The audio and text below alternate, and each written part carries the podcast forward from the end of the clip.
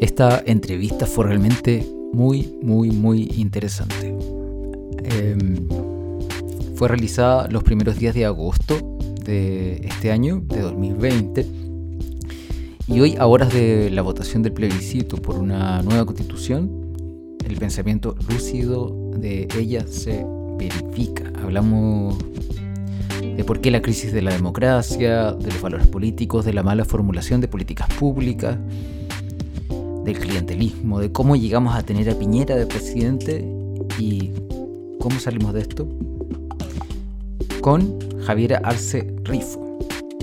Ella es licenciada en Ciencias Políticas y Gubernamentales por la Universidad de Chile, magíster de Ciencia Política, mención en Instituciones y Procesos Políticos de la Católica, profesora de la Cátedra de Mujeres y Política y en América Latina y secretaria ejecutiva de la Unidad de Igualdad y Diversidad de la Universidad del Paraíso y además integrante de la red de politólogas. Es necesario decir todo su currículum porque es sequísima.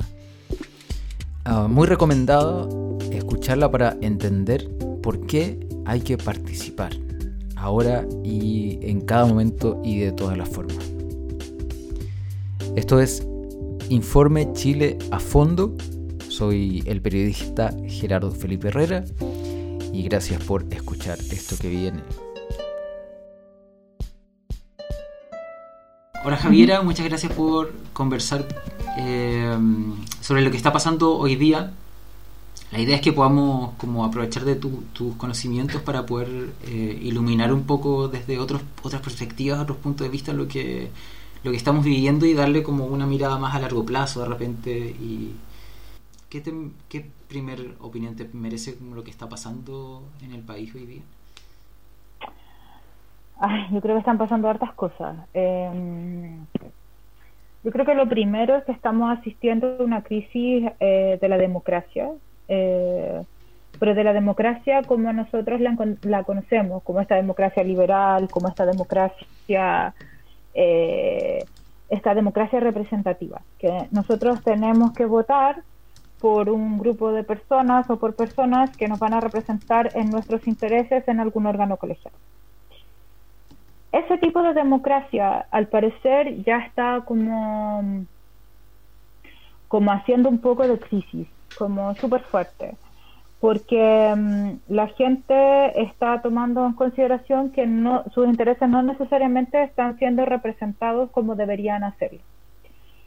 Entonces, eh, eh, nos estamos dando cuenta que hay una, unos órganos de representación que ya sean partidos políticos que tienen su expresión en el Congreso, no tienen la capacidad de llevar em, las demandas que se producen en la ciudadanía a los espacios de decisión. ¿Qué es lo que ocurrió? Que yo creo que durante la transición a la democracia, eh, los partidos políticos de la concertación, junto con los partidos de la, de la coalición opositora en ese tiempo, que era la alianza, que son los partidos de la centro derecha o la derecha, eh, tendieron como a, bajar la radicalidad o el enfrentamiento de ideas en el sistema, ya en la esfera pública. Y, la gente además eh, tenía muy malos recuerdos de estos enfrentamientos políticos que se daban eh, eh, antes del, golpe militar, de, la dictadura. Entonces, además, la, la, herencia que hubo de la dictadura es que tienes un Pinochet que se refería de manera peyorativa a los políticos y a los políticos, que los señores políticos hicieron un desastre en el país y nosotros llegamos para arreglarlo. Entonces, la política es mala. Ese, era como en resumen. Y claro, la gente se quedó con esa idea de que la política era mala y lo que hicieron los partidos políticos, sumado a un contexto también de reformas neoliberales muy fuertes, eh, fue empezar a despolitizar no solo la sociedad, sino que también sus propias acciones directas. ¿ya? Eh, por ejemplo, antes tú hablabas con algún socialista, algún comunista y decían, no, mira, nosotros tenemos un enfrentamiento súper acalorado de ideas, terminaban muchas veces peleándose a combos eh, por tener una u otra postura, que puede parecer como súper absurdo, pero, pero sí habían, por ejemplo, unos que eran más socialdemócratas y otros que eran súper radicales. Em, pero em, ahora no. Ahora las peleas son básicamente por reparticiones de poder. Y durante la transición consistían en eso. Pero todo lo que era el debate político sobre ideas quedó, parece, recluido, y eso lo tenemos que ir buscar dónde estaba o quién lo hizo en tecnócratas. Entonces los tecnócratas eh, nos regalaron, por ejemplo, dentro del marco institucional que tenemos, políticas de transferencia directa, subvenciones, eh, política focalizada, que es lo que ahora nosotros vemos que hace crisis como modelo de política pública. Eh, pero es porque habían eh, escasos recursos y no había mayor institucionalidad para hacerse cargo de eso. ¿Ya? Entonces, los partidos eh, no se hicieron cargo o, se despolitizaron al igual que la sociedad, o sea, esto, es un síntoma, y lo que pasó fue que se dedicaron a administrar un modelo, un modelo que tenía muchas fallas, un modelo que, que además era una democracia súper incompleta, donde había se turnaban como para, para poder administrar, donde funcionaban y tenían tendencia no solamente centrípetas los partidos, sino que también generaban pseudos carteles que lo que hacían era bloquear el sistema a incorporar nuevas fuerzas políticas. Como resultado, el 18 de octubre eh, se gesta una crisis social súper fuerte, una, una, especie de estallido que nadie ha podido capitalizar desde ninguna fuerza política. Eh, y ese estallido social eh, nos va a demostrar que el modelo este modelo lo que hizo fue como tratar de parchar eh, imperfecciones, pero cada vez teníamos una sociedad más desigual y más precarizada. Ya, si bien en términos de promedio, todos decíamos que teníamos, no sé, dos mil, no, 20 mil dólares mensual, eh, al año de distribución per cápita, pero eso no era reflejado en las cuentas personales de la gente de los territorios y la gente real. Entonces, cuando, cuando tienes esto, tienes una sensación de injusticia, un poco, por ejemplo, lo que decía la Natalia Valbenito, ya anoche vi su, su show que se llama este, eh, eh, este último el último show que, que hizo, eh, y ella decía, nosotros, no sé si les pasa, pero odiamos a los cuicos. Ya, no solamente los odiáis por tener plata, sino que uno los odia porque hay privilegios que van insertos en eso de ser cuicos. Eh, que te da acceso a círculos sociales, círculos educativos, oportunidades, e incluso zafar de la justicia o aplicaciones de justicia en menor medida que el resto de la sociedad. Entonces, caso de Martín Larraín, yo creo que es como el, el, el clave que nosotros podemos ver que ni por curable salió. Y que es como literal, ni por curable salió. Pero si yo hubiese hecho eso, probablemente estaría presa. Todavía. Eh, entonces, claramente hay un problema de, de, como de igualdad. O sea, al final no, no, había igualdad. Entonces, por eso, y tampoco había dignidad, porque la vida se transformó en una vida indigna.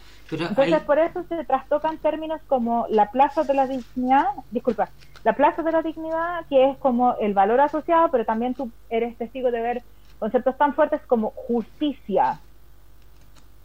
Eso es súper heavy. O sea, cuando tú escuchas justicia, es porque estás envuelto en una sociedad que es absolutamente injusta. Eso. Y eso, la, la, la, falta de, de, justicia, la falta de esos, de esos como necesidades, valores básicos, eh, vienen de, de esos tecnócratas en el fondo. A ellos habría que atribuirle, en el fondo, ¿dónde se produce la brecha de que la política, se, dónde se produce la causa de que la, de que la, la, la consecuencia de que la política empieza a decaer eh, a, degradarse de esta forma que tú describiste, a que se produzca esta, esta realidad eh, de desigualdad que dices tú, de falta de justicia? como O sea, yo creo que eh, antes los valores que resaltaban, o en términos discursivos, los valores que resaltan partidos como el socialista, el PPD, la democracia cristiana, los comunistas, que tienen que ver con el valor a la dignidad humana, el bienestar, no se hicieron no se concretaron en políticas públicas. Yo creo que ese es el principal problema, que no concretaste políticas de, bienestar, por ejemplo. Ah, no concretaste políticas que vayan como por en contra de la precarización de la vida. Entonces lo que tú tuviste es que tenía gente, el economista experto en educación, el economista experto en vivienda, el economía experto en no sé qué cosa.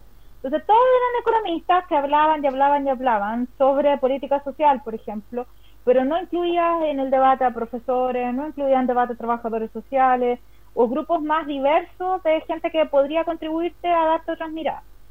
Pero es porque esa, esa, esos equipos de tecnócratas eh, no tampoco, o sea, prácticamente se mandaban solo o había una decisión política de que estas personas hicieran técnicamente algo bien.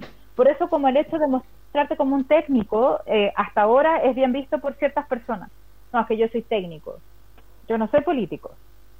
Entonces cuando tú escuchas ese tipo de cuestiones como, claro, si dentro de, ser técnico yo también entro en ser técnica, en ser experta, pero, pero claro, eh, eh, todo lo que tiene que ver con los objetivos como sociedad se perdieron.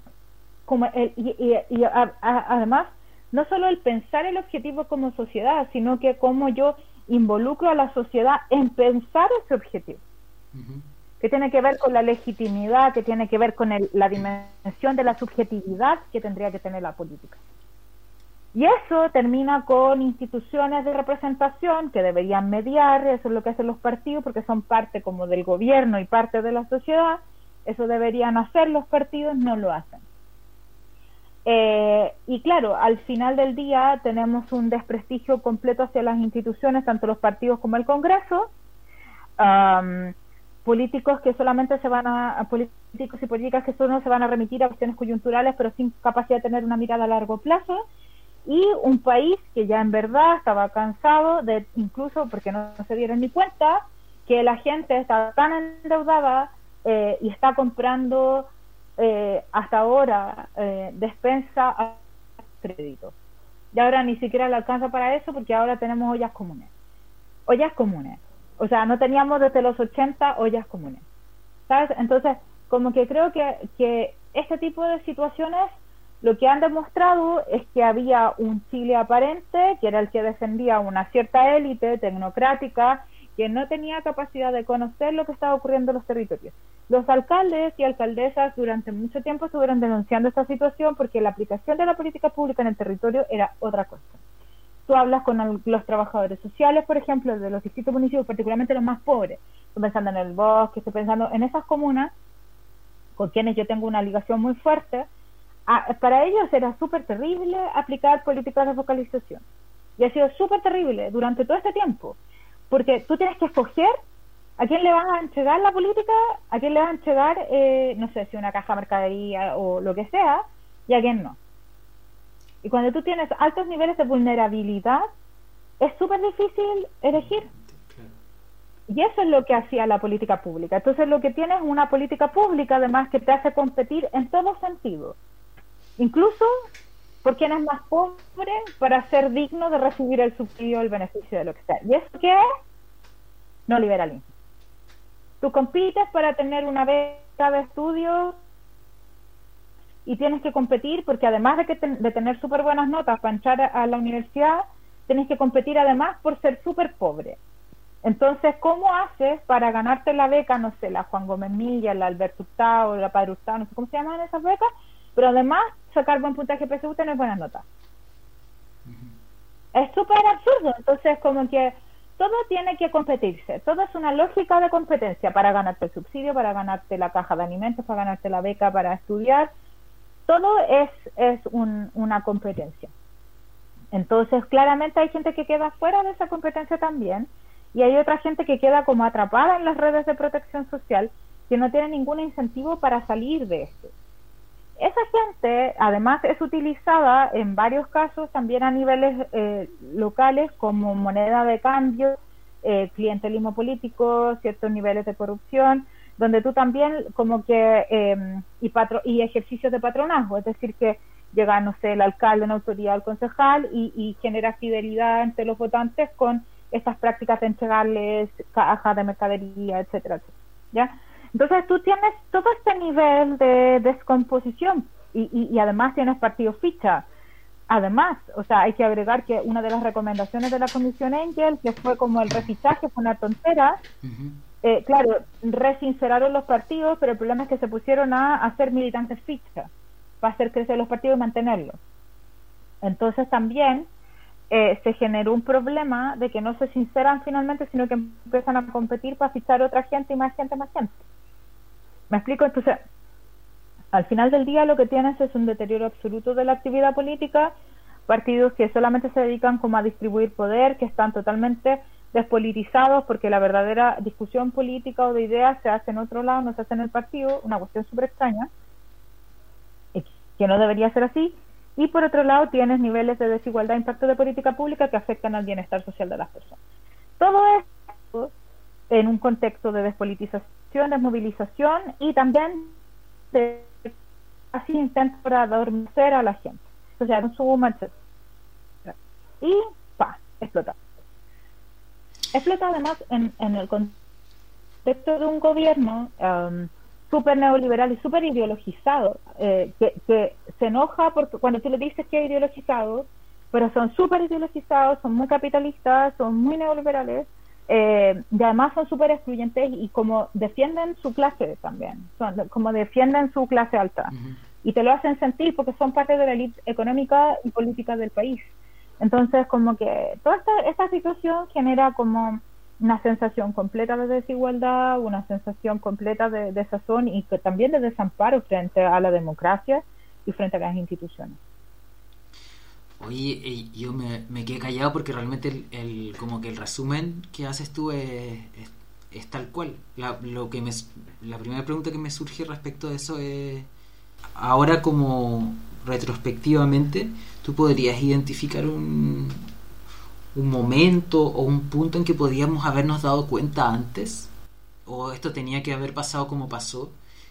Si hay algún, no sé, el Transantiago, el, el bono de Bachelet, no sé. Si, si, hubo algún momento en que podíamos haber dicho, mira, aquí hay Yo creo que hubo, hubo yo creo que hubo un tiempo en que un sector importante de la, de la clase política se dio cuenta de eso y que fue a fines de los 90 entre los auto, la pelea que hubo entre los autoflagelantes y autocomplacientes, que yo creo que es ah. importante que hay que leer de nuevo eso, ¿ya? eh, y yo creo que las ciencias sociales ya se habían dado cuenta hace mucho tiempo que estábamos colapsando. Eh, si tú hablas con Carlos Minami, por ejemplo, el Carlos te va a decir eh, qué es lo que estaban pensando en ese momento. Si tú lees el, el documento que se llama La gente tiene razón, que está en línea, es un análisis súper interesante sobre incluso la sociedad actual. Y es la respuesta que le hacen a, a, a Tironi de que la gente no es que se sienta realizada porque ahora tiene capacidad de consumo. O sea, lo que le invitan a Tironi es como a mirar más allá y a decir así como, oye, loco, basta. Porque acá falta, y aquí Norbert Lechner ayuda muchísimo en el entendimiento. Cuando dice que la gente tiene una carencia de seguridad simbólica, es que para ti las decisiones públicas no tienen ninguna ningún simbolismo. Y de ahí vienen todas estas frases como, eh, si yo no voto, o sea, si yo voto o no voto, mañana tengo que trabajar igual, como si implicara eh, votar, dejar de trabajar. Es súper tonto.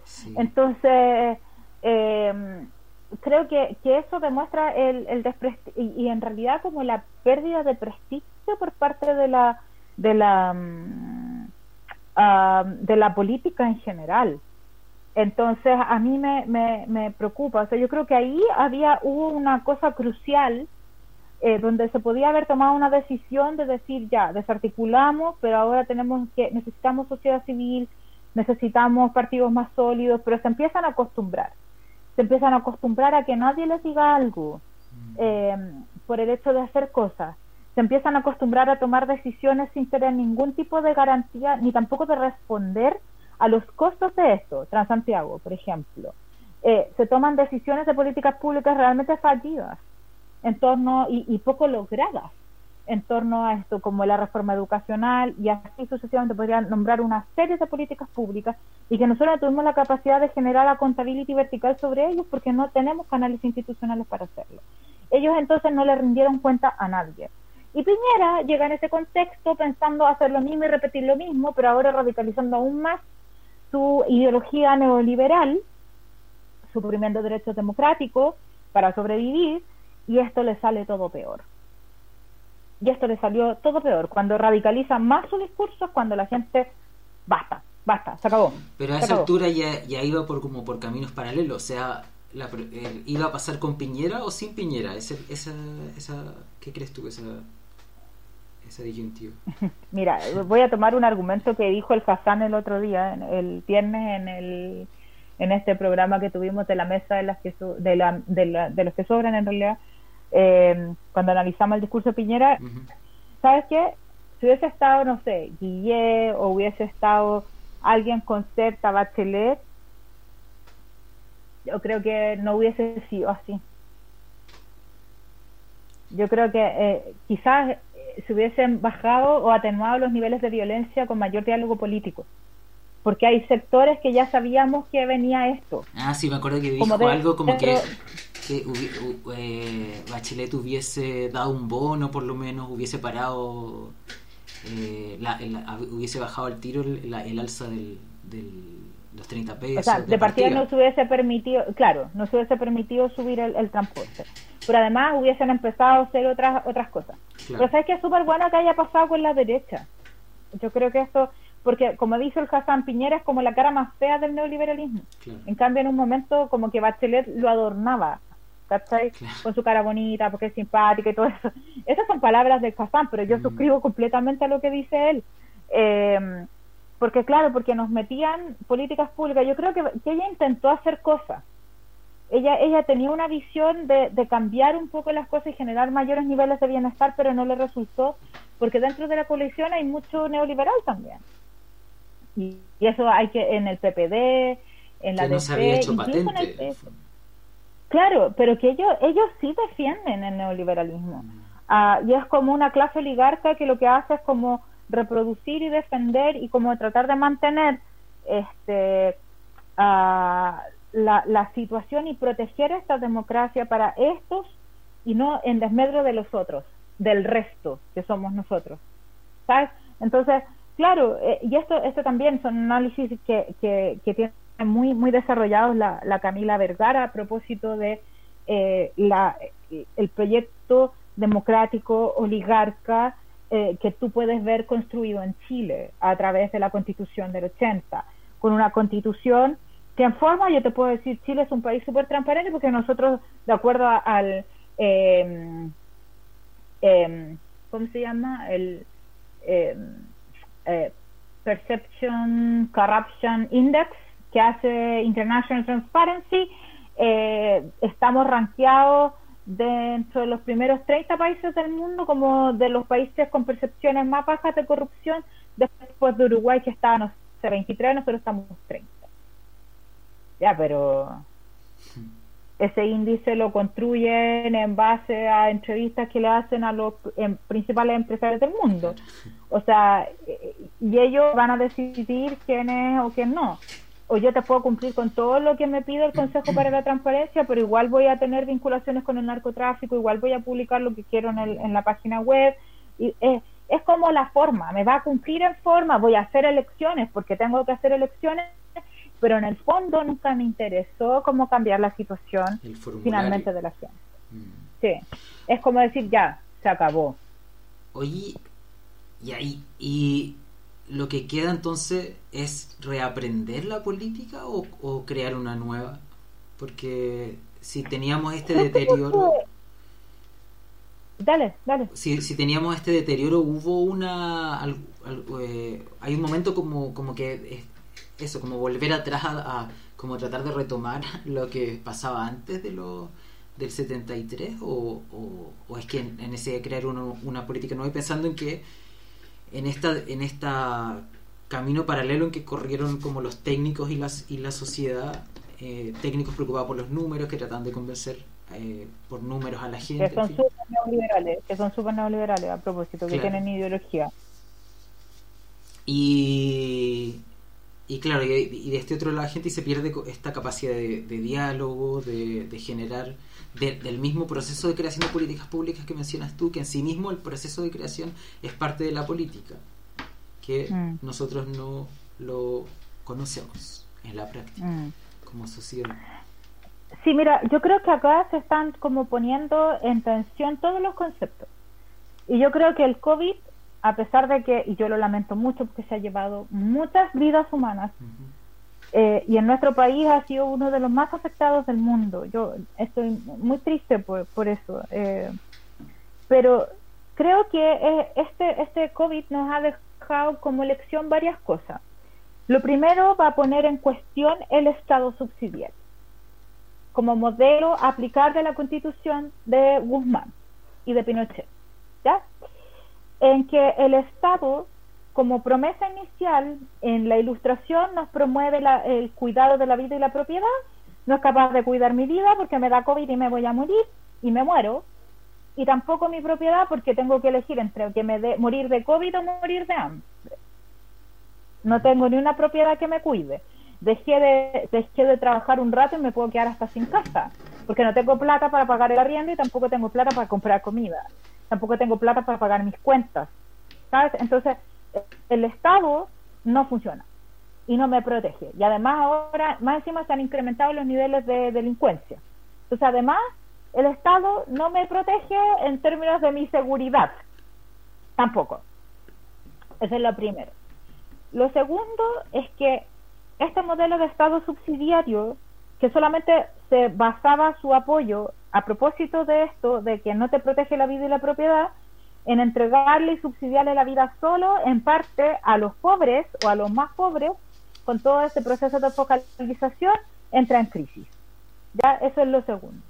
Lo tercero, que creo que esto, esto también es súper es súper interesante, porque si tú lo miras, el Estado eh, tiene prohibido por ley, eh, salvo que una ley orgánica constitucional, es decir, casi cuatro séptimos del Congreso, sean capaces de autorizarte para que tú crees una empresa, no tiene innovación y nos quedamos con que nuestra actividad económica era solamente consumo y especulación de plata.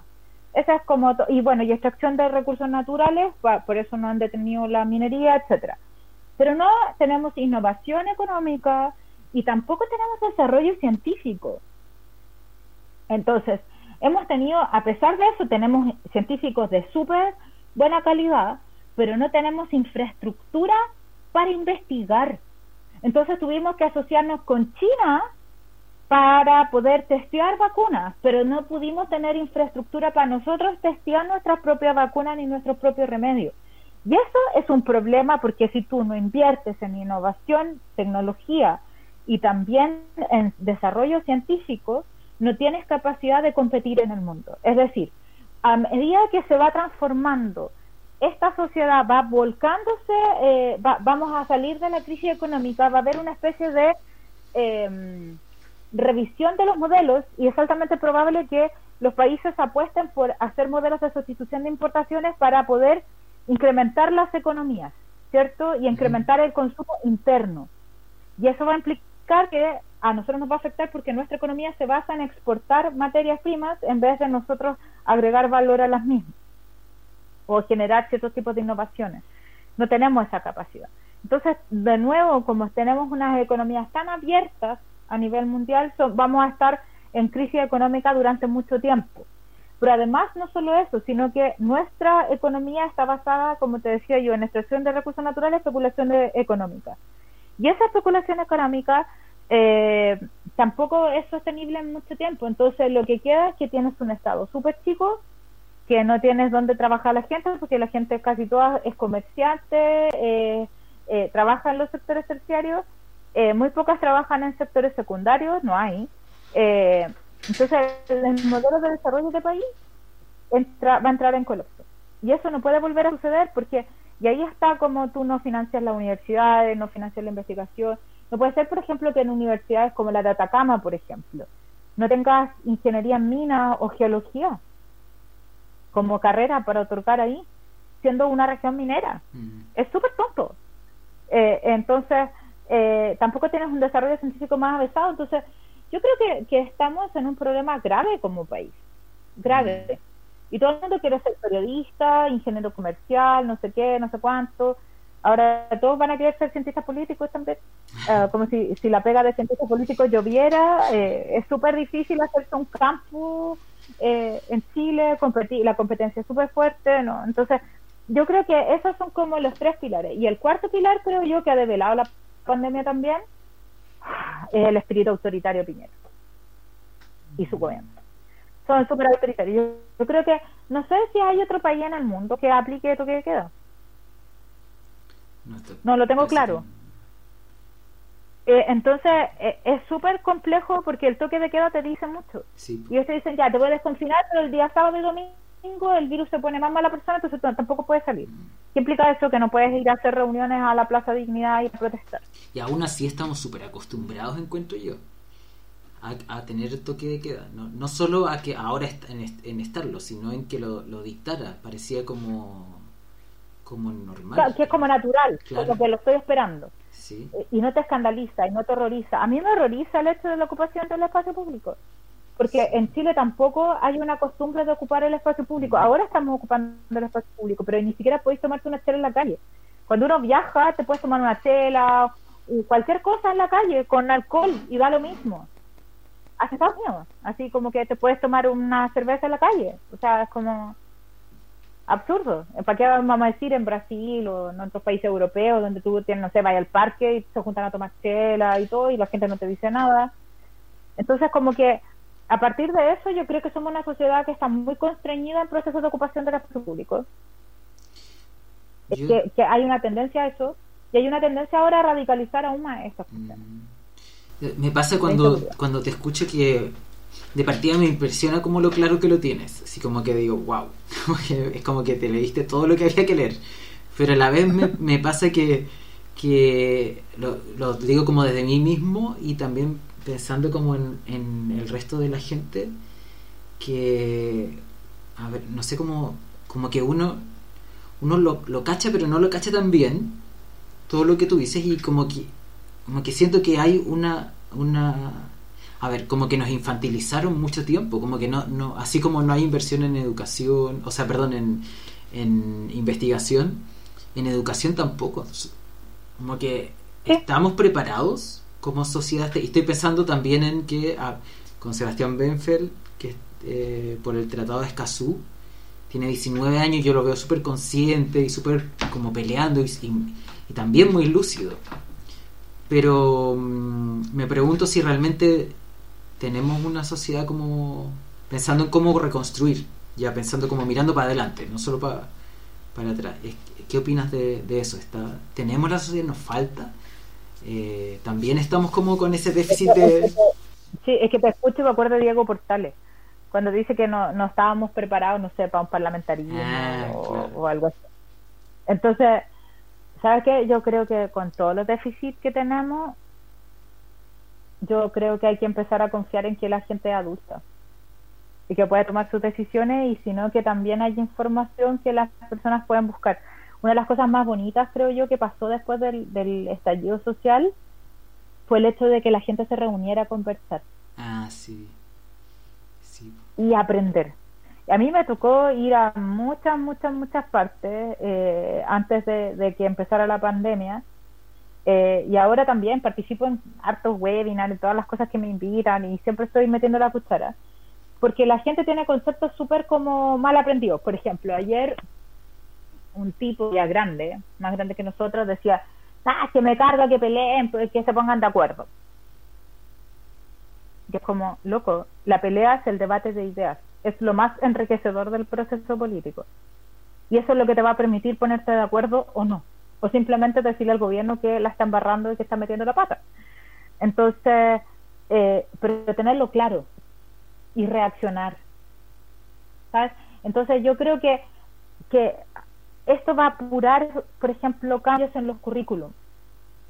Y va a apurar también que los, sobre todo la juventud eh, se involucre en, en estos temas, en aprender. Ahora todos quieren saber cómo se calcula el voto, cuántos votos necesito para entrar a la convención, o cuántos votos necesito para tal cosa. Eh, se involucran en cómo salir electos, pero también en que quieren conversar. O sea, por ejemplo, y esto no lo desarrollé antes, pero cuando tú escuchas, eh, por ejemplo, no sé, la voz bebe reclamando porque alguien debe haberlo amenazado a muerte. Yo no sé si lo amenazaron de muerte, pero sí les dijeron, hagan su trabajo.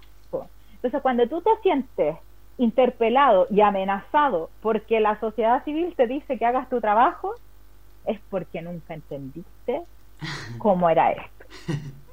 Ese es el problema. Porque la política es así, el cargo, la soberanía es popular y eso tienen que metérselo en la cabeza. Por eso es interesante, por ejemplo, ejercicios como los que hace em, en Estados Unidos, donde les obligan prácticamente a todos a, juntarse con sus constituencies, con, con sus bases electorales. Eh, yo creo que eso es súper importante porque acá la, vinculación que tienen con el electorado es como a través de sus oficinas parlamentarias, se dedican a solucionar problemas, van a una que otra reunión. claro, pero no cuestiones programáticas y que la gente te diga, te diga, ¿sabe qué? Quiero impulsar este proyecto. Muy pocas iniciativas yo veo de esa característica. Entonces, eh, también tenemos que discutir cómo queremos el Congreso que sea una representación demográfica regional, territorial o más nacional, y que, pero también tienen que existir canales de ingreso de estas solicitudes como iniciativas populares de ley, mecanismos de democracia directa. Ya la, la, democracia no puede seguir siendo tan cerrada como era. Eh, o sea que el, primer paso es como es, como eh, reconfigurar la relación y, y reconfigurar el reconocimiento del otro. Claro, como un ente que sabe y que también te puede ayudar en el proceso a corregir las leyes, a corregir la política pública, a darte información de lo que tú no alcanzaste a ver como mm. tomador de decisión. Mm, ¿Me explico? Entonces, Porque, porque por eso las políticas públicas quedan malas. Porque viene un experto y te dice, ay, sí, esto hay que hacerlo así y parece que no había que hacerlo así. Oye, ¿y, de cuánto eso cuánto tiene culpa el, el machismo, el patriarcado en esa en esa forma de todo, ser? Todo, todo, todo. O sea, desde que te dicen que la política es sin llorar y veía a todos los locos llorando y pasándose máquina, a los hombres de los partidos. Eh, eh, por ejemplo, una política sin emociones para mí no es política. La política te moviliza todo. La política o, si tú lo quieres poner, para mí es irracional o puedes tener su propia racionalidad que involucre emocionalidad. Los ideales te involucran también formas de vida, formas de percepción y expectativas y eso es subjetivo, no es objetivo. Por eso también la ciencia política tiene culpa de esto, que todo lo encierra en modelos econométricos, matemáticos, donde te voy a eh, prospectar los votos, te voy a hacer esto. Entonces, al final todo se reduce a un número, pero ese número tiene nombre y apellido, tiene historia, tiene territorio, tiene un montón de cuestiones que no se consideran. La política es irracional, la política es emocional. Entonces, claro, ¿qué es lo que ha pasado? Que durante este, este tiempo también, este, quienes toman decisiones también son puros hombres como el, el club de chicos viejos. O sea, mm. son viejos, hombres, heterosexuales, blancos, la gran mayoría. Entonces, claro, todas las decisiones también terminan sesgadas. Y esas personas deciden no solamente la política pública, sino que también deciden los candidatos, los psiques de candidatura, eh, eligen todo. Igual hay, hay una hay una hay una línea como de pensamiento que también lo justifica como como la simple lucha por el poder, que, de lo que de lo que decimos no tiene que ver con eso tampoco, con que transformemos la política simplemente en una lucha de poder es que la política es más que eso, porque la política también tiene que ver con proyectos de, de país, de países, de sociedades. Esa es la política. Y en, y en eso, eh, yo, yo estoy, estoy cierta en el sentido de que, no sé si está bien, pero estoy segura eso, que, mm, ah, que los partidos políticos no son clubes de amigos. O sea, acá no es que haya gente prístina buena y todo necesariamente reemplazando a esa gente mala sino que simplemente el partido político, su fin y objetivo es llegar al poder. Ese es su objetivo, es llegar al poder. No es que, eh, eh, y, ese poder, ahí está el tema para qué lo quieres. Y ahí entra la dimensión ideológica y de proyectos políticos. Eso es lo que no hemos visto. Ahora yo estoy aterrada porque vamos a enfrentarnos a un proceso constituyente y no tenemos idea qué propone qué. ¿Y eso de quién es responsabilidad hoy día, de tu punto de vista? los políticos también que no están pensando. Si no es mi responsabilidad hacerlo en los programas políticos, yo les estoy diciendo lo que tienen que hacer. Mi responsabilidad es decirle, alerta, está pasando esto. Pero también de los medios que, que, que han estado coludidos también. Claro, pero, pero yo creo que hay que empezar a, a, a dividir las agendas en dos partes. Yo creo que la agenda mediática se ha tomado el monopolio de esto.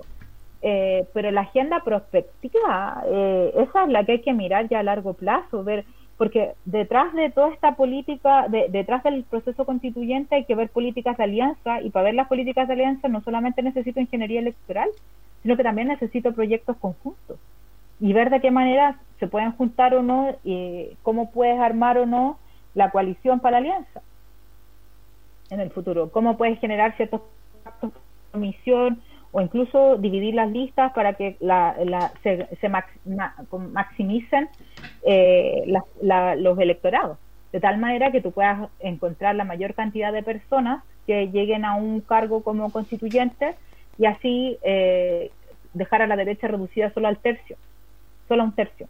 Situación que es súper compleja porque la derecha siempre ha tenido un 30% del electorado. Bueno, ahora eso es lo que hay que tratar de dejarlo, reducido solo ese 30%. Eso te iba a preguntar como, de aquí en adelante, que dinos una receta, algo. una receta, algo como... No tengo ni una receta, es que a mí no me corresponde la receta. Eh, pero yo creo que lo que hay que mirar para este tiempo es primero sentar los pisos mínimos eh, porque esto es lo que el gobierno no entiende. Si no hay diálogo político y diálogo social, no hay paz. Punto. Ese es el tema. O sea, mientras las instituciones sigan generando, sigan siendo sordas como son ahora, los ciudadanos van a seguir enojados con la institución. Por eso, sin diálogo no hay paz. Están siguiendo la vía totalmente contraria. Lo segundo, las fuerzas políticas de oposición tienen que conversar sobre proyectos políticos. Yo no tengo idea qué, van a ofrecer sobre proyectos políticos. Si quieres un estado de bienestar, si quieres un estado, no sé, liberal, no sé, ahí tienen que empezar a contrastarse las ideas entre ellos y ellas. Eh, si quieres una, una democracia plurinacional, si quieres un sistema de gobierno presidencial, parlamentario, semipresidencial, eh, si quieres una o dos cámaras, eh, si quieres un sistema federado o con efectiva descentralización, cómo vas a involucrar a las minorías dentro del país también, si quieres una esta democracia ya lo dije plurinacional o cómo y si vas a, vas a poner en el centro el tema de género también o lo vas a transversalizar reconociendo que no solamente es a las mujeres, sino que también otras minorías de los otros grupos, y así sucesivamente. Estamos hablando de eh, Estado, Estado industrial, Estado innovador, em, la relación con el medio ambiente, o sea, es, son tantos los temas, tantos los temas que yo creo que estamos atrasados, o sea, están atrasados. De la derecha yo no espero nada, pero sí de la oposición yo espero que puedan tener alternativas y lo, por lo menos lo positivo que yo he visto es que hay gente que está trabajando esas alternativas. ¿Gente de, de, los mismos partidos? De, No, no, o sea, gente que pertenece a los partidos, pero que tiene otro espacio donde está trabajando. Eh, entonces yo creo que hay, hay ideas que se están plasmando, pero hay que esto hay que concretarlo porque los ejes programáticos van a dar paso a, eh, las alianzas políticas, la ingeniería electoral que te decía yo. Y ahí yo, y con esto yo creo que termino, mi sueño sería que fuera una lista completa de oposición. ¿Por qué? De hecho, para mí, porque maximiza la capacidad de rendición electoral. Mientras menos divisiones hayan, más, más eh, ganas, más votos eh, capturas. Entonces las listas tienen que ser súper diversas, tienen que ser vistosas con gente súper bacán, como eh, que además el tipo de, de candidato para esta convención no es el típico político clásico, sino que son gente más como académico, más, y hay harto académico y académica que quiere ir. Entonces, yo si pudiera, día feliz, yo ya no puedo, pero, pero sí, en un momento me lo ofrecieron también, pero es como otro perfil. Eh, es un perfil de gente que le gusta pensar que son más mateos, que, y eso hay que sacarle brillo, porque la gente tiene eh, esa percepción de los que saben, que los que saben y las que saben van a estar ahí. Por eso creamos la, la fórmula de paridad con las politólogas para que hubiese igual número de hombres y mujeres. De hecho, nos costó muchísimo aprobarla, pero para eso también le pusimos mucha cabeza con la Carola Garrido, con la Julieta Suárez, eh, en armar una buena fórmula de paridad que al final del resultado nos diera una, una convención paritaria. Eh, entonces, nada, ya les hicimos todo. Ahora hagan ellos lo que tienen que hacer. Entonces, yo ya no puedo hacer más. O sea, como que desde, desde mi, mi posición académica ya eh, es eso. O sea, y, y yo, ojalá que los partidos más tradicionales se den cuenta del daño que también le han hecho a la democracia y que se pongan un poco colorados también en eso. O sea, y que ojalá cambien sus prácticas, porque tienen muy malas prácticas eh, internas, tienen prácticas de exclusión política, son súper machistas, las mujeres no, no, casi no toman decisiones, es súper complejo cómo funcionan. Y si ellos quieren sobrevivir, del otro lado yo no me hago tanto cargo, pero si ellos quieren sobrevivir, incluso los otros también podrían abrir un poco más las formas de militancia. Eh, y todo eso, quizá a lo mejor avanzar, pero aprender a hacer una nueva política, retomando una de las, de las preguntas que tú me hiciste. Creo que el principal desafío no es repetir lo que había en el 73 o antes del 73, sino que el desafío principal es avanzar hacia la construcción de una nueva forma de relacionamiento entre los partidos políticos, la sociedad civil y el Estado. Además, yo creo que para solo lo último, pensando en que en la cantidad de jóvenes que, que, se tienen que involucrar y que están y que quedaron fuera y que, y que su ausencia también validó la, la existencia del presidente que tenemos hoy día. Claro, y no solamente los jóvenes, sino que también un montón de gente que está desencantada. Muchas gracias, Javi. Muchas gracias por tu lucidez y mucha suerte también en lo que, en lo que viene. Muchas gracias, pues. Que estés muy bien. Cuídate mucho.